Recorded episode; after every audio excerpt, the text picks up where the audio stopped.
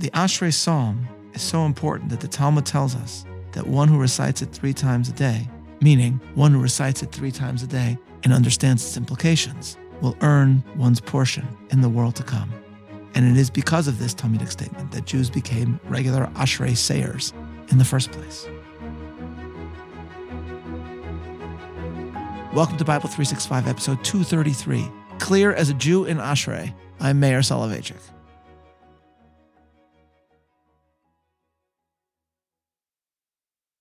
Last year, an interesting and amusing headline appeared in the Wall Street Journal, which read Designing a flag for Yiddish takes chutzpah.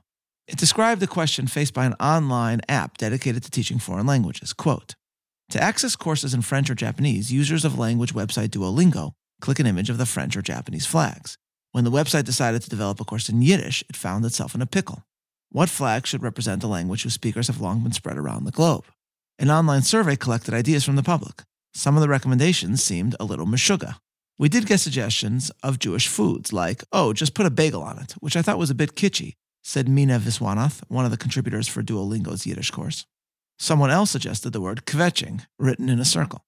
Yiddish, the everyday language of Jews from Eastern Europe, has no widely accepted flag, and some symbols that have come to represent aspects of Yiddish culture, like a peacock, aren't familiar even to many Jews. As interest in the language grows, Yiddish groups that want to capture public attention with flags and logos are finding it difficult to settle on one.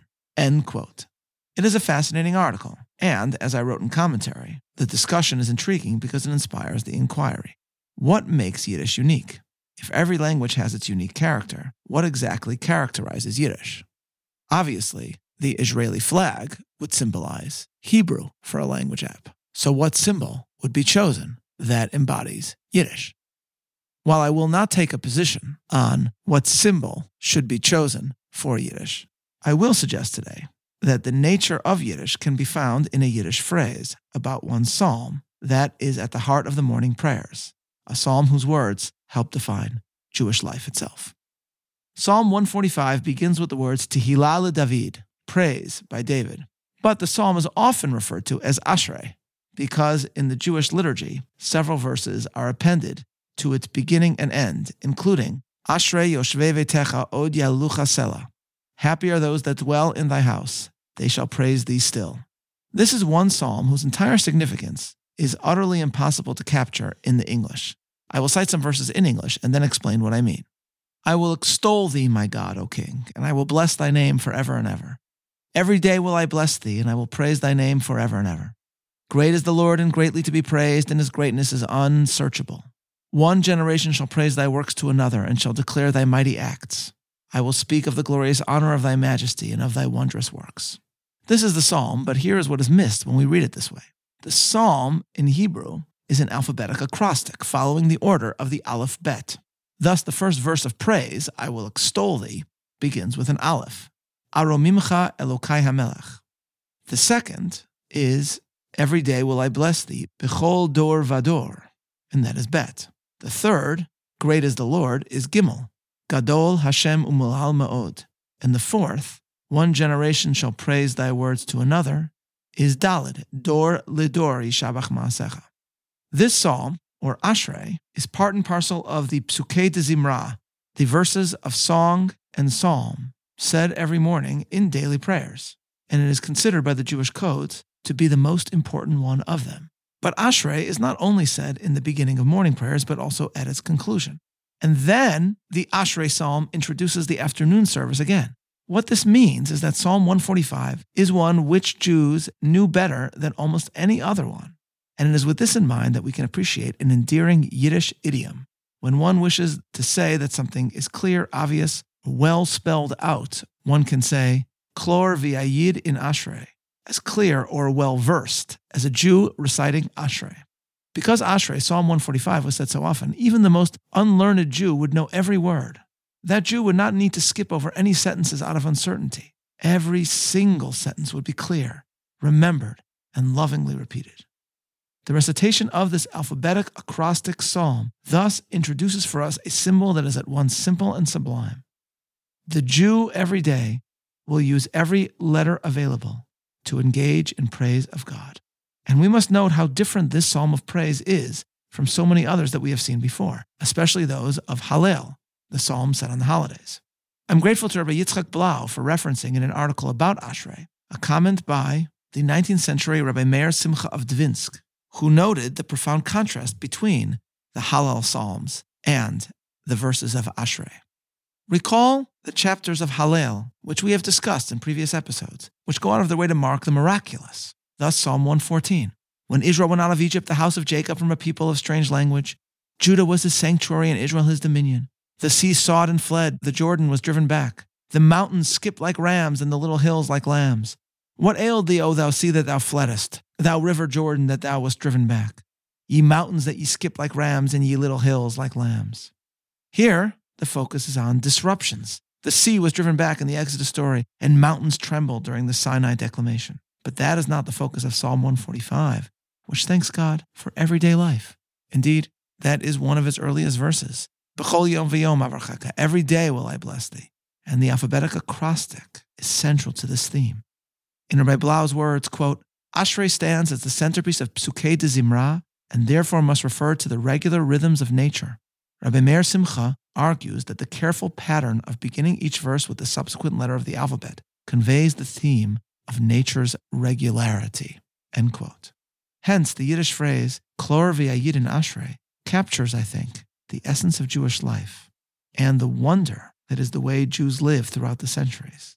They were in exile, so often surrounded by anti Semitism, and yet they still utilized the letters of the Hebrew alphabet to praise God and to praise Him not only for, say, their synagogue or for their ability to perform ritual acts, but also for life itself. The Ashrei Psalm is so important that the Talmud tells us that one who recites it three times a day, meaning one who recites it three times a day and understands its implications, will earn one's portion in the world to come. And it is because of this Talmudic statement that Jews became regular Ashrei sayers in the first place. The Yiddish phrase, clear as a Jew in Ashrei, captures as well, I think, something about Yiddish. The Yiddish scholar Max Weinreich has argued that the language reflects what he called the derech hashas, the way of rabbinic Jewish life, by which he meant that Yiddish describes every part of the world in a manner that somehow links back to our love of God, to our service of God, to terms from Judaism itself. Yiddish phrases apply words from Jewish law to all of existence. The writer Michael Wex has similarly argued that the Talmudic manner of speaking and thinking was, quote, the womb and long term gestational home of the language that was waiting to happen, a language that couldn't help but be born. From a linguistic point of view, he continues, the Talmud is nothing less than Yiddish in utero. The Jews who initiated the transmutation of German into Yiddish were those Jews most deeply connected to Jewish law, people for whom the categories and mental processes of halacha, of Jewish law, were practically second nature. End quote. This is why so many Yiddish phrases, which are describing events or environments that are not ostensibly about Judaism, refer back in some way to Judaism. Bill Bryson, in his book on the English language, notes how in English, quote, we can distinguish between continual and continuous, sensual and sensuous, forceful and forcible, childish and childlike, masterful and masterly, assignment and assignation, informant and informer. End quote. Yiddish does not have distinctions such as these, but its uniqueness can be found in the fact that it has so many incredible metaphors, so many similes, and exquisite idioms that reference the rhythms of Jewish liturgical and legal life in order to describe other aspects of existence, thereby connecting Judaism to daily life. Writing in Commentary Magazine about Yiddish, I listed some of these examples from Weinreich. For example, when one wishes to say in Yiddish that something occurs often, anything, one says it happens jeder Montag und Donnerstag, every Monday and Thursday, because the Torah reading in synagogue takes place every Monday, Thursday, and Sabbath in order to ensure the constancy of Torah study. In contrast, when something occurs rarely, one would say that it happens every Yor una mitvach, every year and a Wednesday, reflecting the tradition of the Talmudic age that a wedding would take place a year after a betrothal and that Wednesday was considered the best day for the wedding to take place. Because in Ashkenaz, Jews wore a talis, a prayer shawl, only after they were married, one would say in Yiddish that we have so and so amount of talesim and one would thereby be giving the amount of families that exist within a Jewish community. These examples are by and large given by Weinreich, and they embody how prayer and holiness became ways of describing every aspect of the world family, nature, calendar, patterns, events so that Jews applied their sacred concepts to the world, thereby showing God that they were grateful for life itself and for the opportunity to sanctify every aspect of it. It is with what we have said thus far that we can now look at one interesting aspect of the Ashrei Psalm, which has been discussed for millennia, which is that while the psalm is indeed an alphabetic acrostic, one letter is skipped. There is no sentence beginning with a nun, yet there is no explanation in the psalm for why this is so. For the rabbis, the hint to an explanation is found in the verse that follows the missing one. There is no nun sentence, no praise beginning with that letter. And so, following the sentence that begins with a mem, malchutcha malchut kol olamim, thy kingship is forever, we have a sentence that starts with samach, somech Hashem lechol hanoflim, vizokef lechol hakifufim. The Lord upholdeth all that fall, and raiseth up all those that be bowed down. The phrase all that fall in Hebrew is kol hanophilim. Falling in Hebrew is nofel, a verb that begins with a nun. Thus, this sentence in the psalm, the Lord upholds all the nophilim, implicitly informs us, for the rabbis, that the absence of a nun sentence indicates that there will never be an ultimate nifilah, downfall of the Jewish people and that Israel will endure. The appellation applied to this psalm, Ashrei, means happy, and calling this psalm Ashrei tells us perhaps that the possibility of seeing sanctity in the regularity of life is the very source of Jewish happiness, and it has been so despite the difficulties that so often surround a Jewish existence. That is why, in my view, no matter what one utilizes to symbolize the Yiddish language, the fact is that the suggestion mentioned in the journal that kvetching could represent Yiddish misses the point entirely.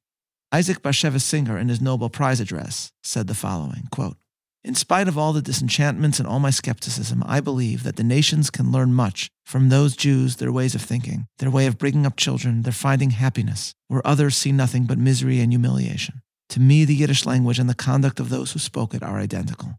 One can find in the Yiddish tongue and in the Yiddish spirit expressions of pious joy, lust for life, longing for the Messiah, patience, and deep appreciation of human individuality. There is a quiet humor in Yiddish and a gratitude for every day of life, every crumb of success, each encounter of love. The Yiddish mentality is not haughty. It does not take victory for granted. It does not demand and command, but it muddles through, sneaks by, smuggles itself amidst the powers of destruction, knowing somewhere that God's plan for creation is still at the very beginning. End quote.